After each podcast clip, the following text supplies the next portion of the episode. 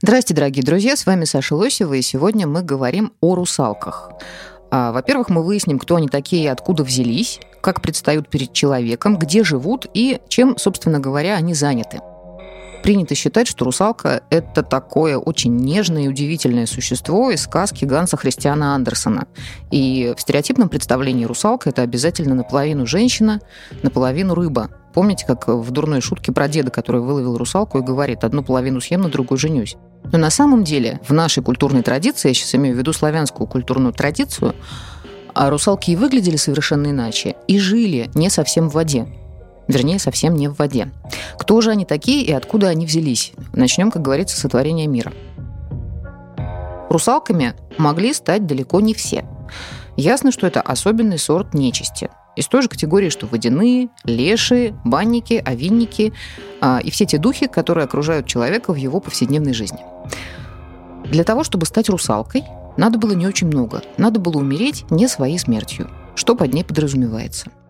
Под ней подразумевается смерть, которая наступает раньше окончания биологической миссии человека. Для женщины это период, когда она шла-шла замуж, но так и не дошла, то есть это смерть фактически сразу после того, как она была просватана. Дальше это могла быть смерть э, на Троицу, в тот период, когда отмечалась церковная Троица. Но до эпохи наступления христианства и до э, тотальной христианизации такими женщинами также могли стать утопленницы и удавленницы. Дело в том, что подобного рода людей, которые э, скончались не своей смертью, да, важный момент, это могла быть еще насильственная смерть. Так вот, такие женщины ну, равно как и мужчины, но нас сейчас в большей степени интересуют дамы, э, никогда не хоронились на кладбищенской земле. Считалось, что земля святая, а сквернять ее такими телами нельзя. Таких покойников было принято хранить в лесу, в поле, которое никак не обрабатывается, во врагах, вдоль дорог и в тому подобных местах. Ясно, что с утопленницами все обстоит значительно проще, э, поскольку они утопли, вот там, где они утопли, там они и обитают. И дух людей, которые погибли вот как раз не своей смертью, обитает в том месте, где с ним приключилась вот эта вот э, трагедия, стоившая ему жизни. Да, поэтому с русалками все достаточно понятно. И, например, в славянской традиции русалки никогда не были существами, живущими в воде изначально. Обычно они селились в лесах, на ветвях деревьев. Отсюда Александр Сергеевич наш Пушкин с русалкой на ветвях сидит. Это были лесные, по сути, существа. А в воде жили другие духи. Это были э, водяницы или водяные, но женского пола. Это были жены водяных. Это немножко другого толка э, сущности, о которых мы тоже поговорим потом, когда речь пойдет о водяных в одной из наших следующих программ. Э, так вот, возвращаясь к русалкам. Все это были заложенные покойницы. Или это могли быть потерянные дети. Потерянные дети – это э, дети Мертворожденные – это дети, погибшие сразу после рождения, и те, кого не успели окрестить, это могли быть э, в Польше вплоть до э, выкидышей, и пол младенцев совершенно никакого значения не имел. Русалками становились и мальчики, русалы, да, и девочки. И русалочьи дети обычно гуляли вместе с более взрослыми русалками, водили хороводы, качались на ветвях, то есть вели полноценную нормальную жизнь. А теперь вопрос, почему они могли вести полноценную нормальную жизнь? Каким образом? А, дело в том, что считалось, что всякий заложенный покойник, почему он заложенный? Потому что его не хоронят, как я уже говорила, а закладывают в землю и забрасывают ветвями. А, но опять же, мы к этому еще вернемся.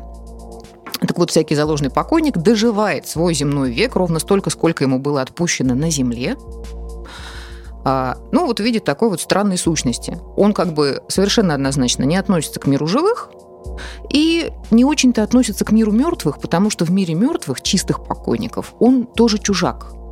И ему надо дотащить, скажем, свой крест, хотя это не очень уместное сравнение, столько, сколько ему было отпущено а, жить земной жизнью.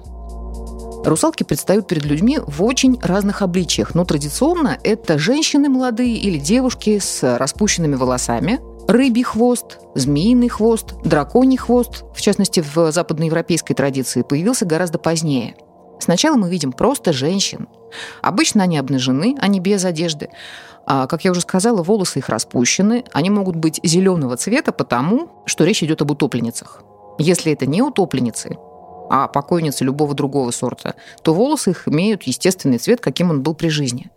И вот эти вот девушки сидят на камнях, и расчесывают волосы, и в таком вот виде обычно являются людям. Они могли бы также выйти, например, из леса и приблизиться к человеческому жилью.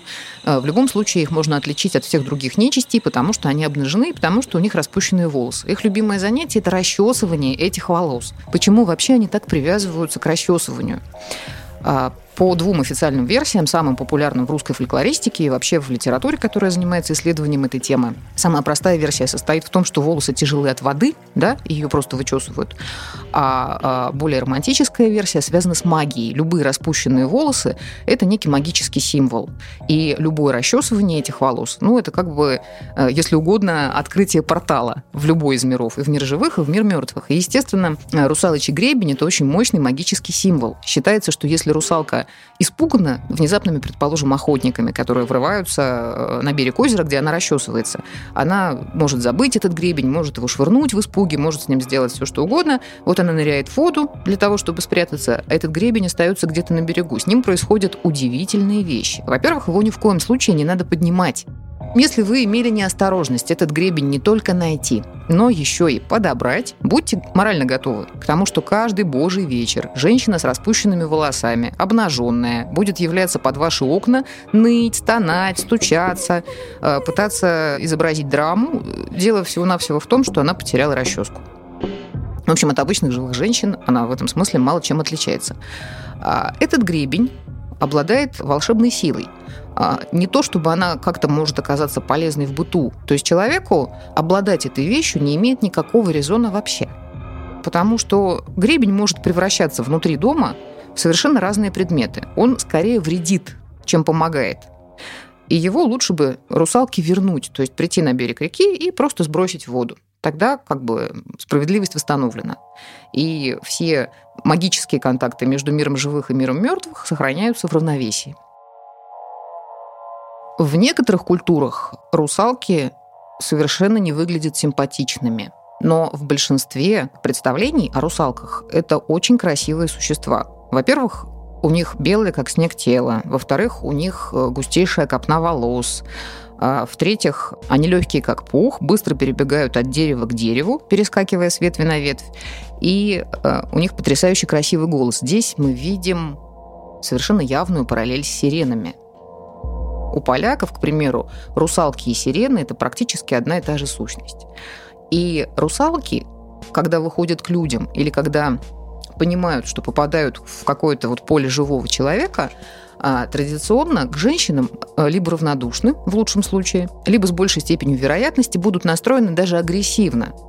Сейчас мы попробуем понять, почему, хотя ответ на самом деле очевиден. Как мы уже говорили в самом начале, дело в том, что это женщины, которые не выполнили свою биологическую миссию. Да, не стали ни матерями, ни женами. И когда они видят э, импозантного Ивана, э, естественно, им гораздо интереснее его как бы соблазнить. Но в чем состоит соблазнение? Оно тоже некоторым образом трансформировалось в последующих, более романтических представлениях об устройстве психологии русалок. А на самом деле русалкам не было никакого дела до мужской силы или до мужской энергии а, в том ее виде, в котором мы понимаем. Им надо было прибрать мужчину к рукам, живого, настоящего, не для того, чтобы от него кого-то родить. Это так не работает. А для того, чтобы его защекотать до смерти. Такие русалки назывались лоскотухи или лоскотницы – потому что это синоним слова «щекотать». Еще, кстати говоря, распространенное название русалок – это лабаста или албаста. Это все, что ближе к турецким землям, имеет тюркские корни. А, и вообще основное занятие русалок – это развлекаться, веселиться, водить хороводы, жить долго и счастливо, но в очень ограниченный период времени. Считается, что они выходят откуда-то, не очень понятно пока, правда, откуда, период между Семиком и Петровским постом. Семик – это седьмая неделя по Пасхе. А в начале Петровского поста, по нынешним временам это 12 июля, русалки потихонечку начинают успокаиваться и уходят в Освояси, где они все остальное время большая загадка, потому что в литературных источниках указываются самые разные версии. Самая как бы нейтральная говорит нам о том, что они живут вместе с водяными, и их женами, и всей свитой водяного в подземном царстве. Потому что зимой холодно, вода замерзает, и в лесу холодно. И именно поэтому, кстати, э, бытуют на русском севере легенды э, о том, что русалки частенько заходят в баню погреться. Причем в баню они приходят ночью. Баня – это тоже совершенно отдельная категория, э, скажем, русской жизни, потому что это не только место, где э, мылись и рожали. Это вообще совершенно удивительный, отдельный, не побоюсь этого слова, концепт, но мы сейчас тоже не будем в это углубляться. Обычно русалки либо обнажены по пояс, либо и вовсе целиком голые. Они, конечно, очень дорогие друзья мерзнут. Поэтому, если женщины или мужчины в лесу встречали русалок, то самым надежным средством от их нападения считалась небольшая жертва. Надо было бросить им холстину, которую бабы традиционно брали с собой, или в крайнем случае оторвать кусок от собственной одежды. Тогда русалка удовлетворяется вот этим подаянием и из подобных лоскутов потом что-то себе может каким-то образом сшить. При этом шьют они очень потешно. Они же не умеют, они не обучены этому ремеслу. Они э, могут испортить, например, пряжу, если они каким-то образом проникнут в дом. Они могут напакостить э, с прялкой, могут ее сломать, каким-то образом испортить. А, поэтому лучше всего, конечно, для русалок иметь заготовленный белый холст. Почему белый? Потому что белый – это цвет, э, кроме того, что это цвет принадлежности к миру мертвых, это еще и банальная отсылка к савану. Домовой у нас тоже ходит в белом, он у нас тоже седой зачастую. И все, что связано с белым холстом, это в прямом смысле ну, часть савана, погребального одеяния. Мужчин русалки обычно окружают с хохотом, рвут одежды. Вот это как раз история про то, что они обнажены, им надо бы прикрыться как-то, они мерзнут. Хватают подмышки и щекочут до тех пор, пока человек не падает в обморок. Тогда они осыпают поцелуями под настроение э, какого-нибудь импозантного крестьянина, берут на руки и невидимками приносят в дом. И как бы вот их полагают на традиционное спальное место. Таких свидетельств собрана масса. Э, давайте послушаем одно из них. Оно очень любопытно еще и тем, что в нем звучит тема оберегов. Одному из отважных молодых людей сильно захотелось видеть русалок – чтобы избежать щекотания их, ему посоветовали обратиться наперед к знахарю. Вот какой рецепт дал ему знахарь. Когда настанет ночь, и все лягут спать, и ты ляжь на своей постели и не спи, пока все не заснут. Когда все захрапят, ты поднимись, разденься до гола и надень два креста, один на грудь, другой на спину. Русалки от того нападают сзади, а не спереди, что боятся креста на груди – а как у тебя будет висеть крест и на спине, и при этом ты будешь гол, то они будут играть с тобой, но до тебя не коснутся. Дмитрий Константинович Зеленин «Очерки русской мифологии». Та же самая ситуация проецируется на обстоятельства, когда русалка встречает охотника, соблазняет его. А, эти легенды очень сильно распространены у балтов и у поляков. А, и, к примеру, рожает от него ребенка – вот этого ребенка новорожденного она обязательно разрывает на месте. Не потому, что она чрезвычайно жестока, а потому, что только так она может этого ребенка, что ли, освоить. Он же все равно наполовину человека. Чтобы его перевести э, в разряд заложных, да, умерших раньше своей смерти, его надо физически уничтожить. После семитской недели, когда семик заканчивается, в лесу русалок уже не бывает. Одни говорят, что они поднимаются вверх и живут на облаках, другие считают, что скрываются под землей и спят там все остальное время, строго говоря, до наступления следующего циклического года. А, а в Орловской губернии убеждены, что их в свою свиту принимает водяной. И некоторые русалки могут быть женами водяного, хотя это мезальянс, потому что настоящей женой водяного может быть только водяница. Это дух чистой воды, а не а, сущность, которая когда-то была живым человеком из мяса и костей. Говорили, будто русалки, оставив лес, еще долго остаются на нивах и молчаливо катаются или танцуют, или бегают воржи. Но э, крупнейший исследователь этого вопроса, и русалок в частности, и заложенных покойников в целом, убежден, что это ложь, потому что на полях для этих целей есть э, другие совершенно отдельные духи – полевик и полудница – если кто-то видит э, девушку небесной красоты, к примеру, в золотой одежде, и ясно, что она неспроста, что эта девушка не, не, не, не живой никакой человек, то это, конечно, не русалка, это именно полудница. Теперь давайте разберемся с названием. Почему русалка? Дело в том, что э, старые писатели, э, это первая половина XIX века, Снегирев и Буслаев э, соединяли название «русалка» со словами «русло» или «русый русявый». Но э, дело в том, что Слово производство, во-первых, не объясняет окончание алка, а во-вторых, не соответствует обычному представлению о русалках. Волосы-то у них не всегда, кстати, русые. Как мы уже говорили, частенько они бывают зелеными. И когда фольклористы отправляются в свои экспедиции, ну, в разного толка полевые исследования, сейчас, конечно, людей, которые передают информацию о том, как выглядят русалки, все меньше и меньше, но когда-то их было достаточное количество, чтобы составить э, репрезентативную выборку. Так вот, когда фольклористы отправлялись в поля, выяснялось, что народная традиция слово «русалка» в общем считает э, несколько даже чуждым. Люди говорили, что русалка – это как-то по-ученому. Обычно в народе было принято называть их шутовками, чертовками, лобастами, водяницами, купалками и хитками. И нынешние русалки, по официальной версии, Считается, что называются именно так, потому что момент их появления совпадает с так называемыми русалиями, то есть с неделей, когда в языческие времена было принято поминать усопших, также здесь прослеживается э, совершенно четкая отсылка к западноевропейской традиции, к греческому и античному э, Росалия, то есть от названия праздника и игр. И русские эти игры просто заимствовали. Они распространились вместе с христианством. И христианские Росалия совпали на Руси по времени вот с этим древним языческим праздником поминовения усопших. Вот это та неделя, когда активна нечисть, и в частности русалки. Особняком среди народных названий у русалок стоит навка или мавка и лоскотуха. Это не синонимы слова русалка, это название для их особенных разрядов. Мавка или навка.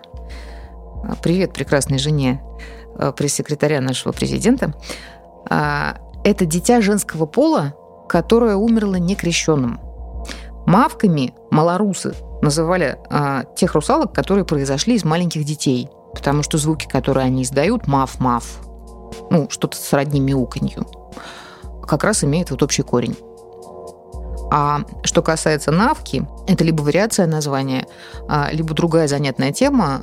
Дело в том, что корень нав, который переводится как смерть, а, вообще очень старый.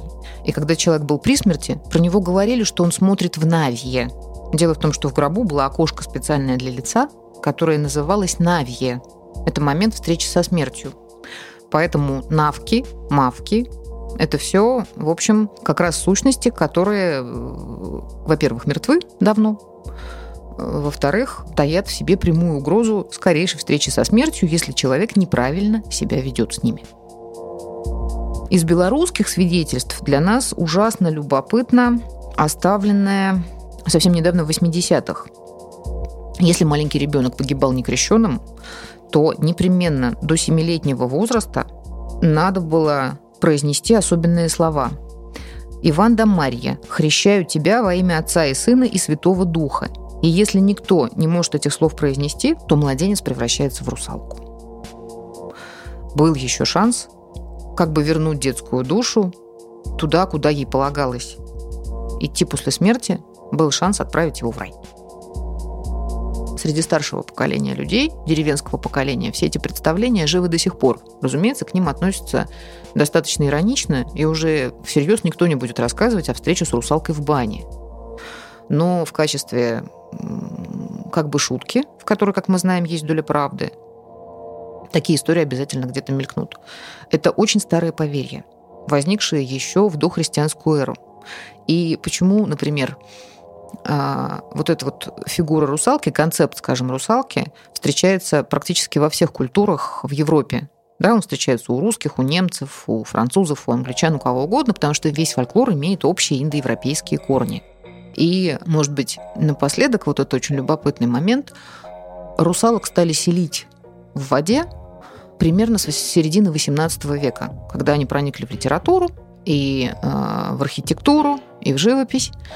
А до этого момента это были действительно существа скорее прямоходящие, чем водоплавающие. То есть они были равноправными. И одной из известнейших легенд о русалках считается легенда о Мелюзине, которую, мне кажется, обязательно нужно вспомнить, знаете, в связи с чем? В связи с логотипом Старбакса. Именно русалка стала центральной фигурой логотипа Старбакса. Дело в том, что когда э, три американских товарища в своем крошечном Сиэтле думали об эмблеме своего кофейного заводика, э, это были люди достаточно начитанные. Это был историк э, и два, два по-моему, учителя литературы. Они вспомнили легенду о Мелюзине. Если рассказывать в двух словах, то суть ее состоит в том, что прекрасная Мелюзина, женщина по субботам превращавшаяся в змея, я расскажу сейчас без предыстории. Э, скажу только, что Мелюзина практически точь-в-точь повторила судьбу своей матери. Это все можно найти в интернете, посмотрите, если интересно. А, Мелюзина по субботам превращалась в женщину с хвостом дракона. Все остальное время она была свежа, юна, прекрасна и любима своим мужем, Раймондом. Условие, при котором а, она выходила замуж, состояла только в том, чтобы по субботам он ее не трогал и не мог входить в ее спальню. Но времена были суровые, и завистливый брат Раймонда подговорил его в один из моментов проникнуть э, в субботу в спальню к жене. Тот увидел, как она э, завершает утренний туалет, и рядом возле нее красиво шелестит э, какой-то то ли змеиный, то ли драконий хвост. Здесь надо сделать небольшое отступление. У мелюзины было чудесное свойство она могла оставлять за собой магическим образом какого угодно рода недвижимость, начиная главным образом с замков.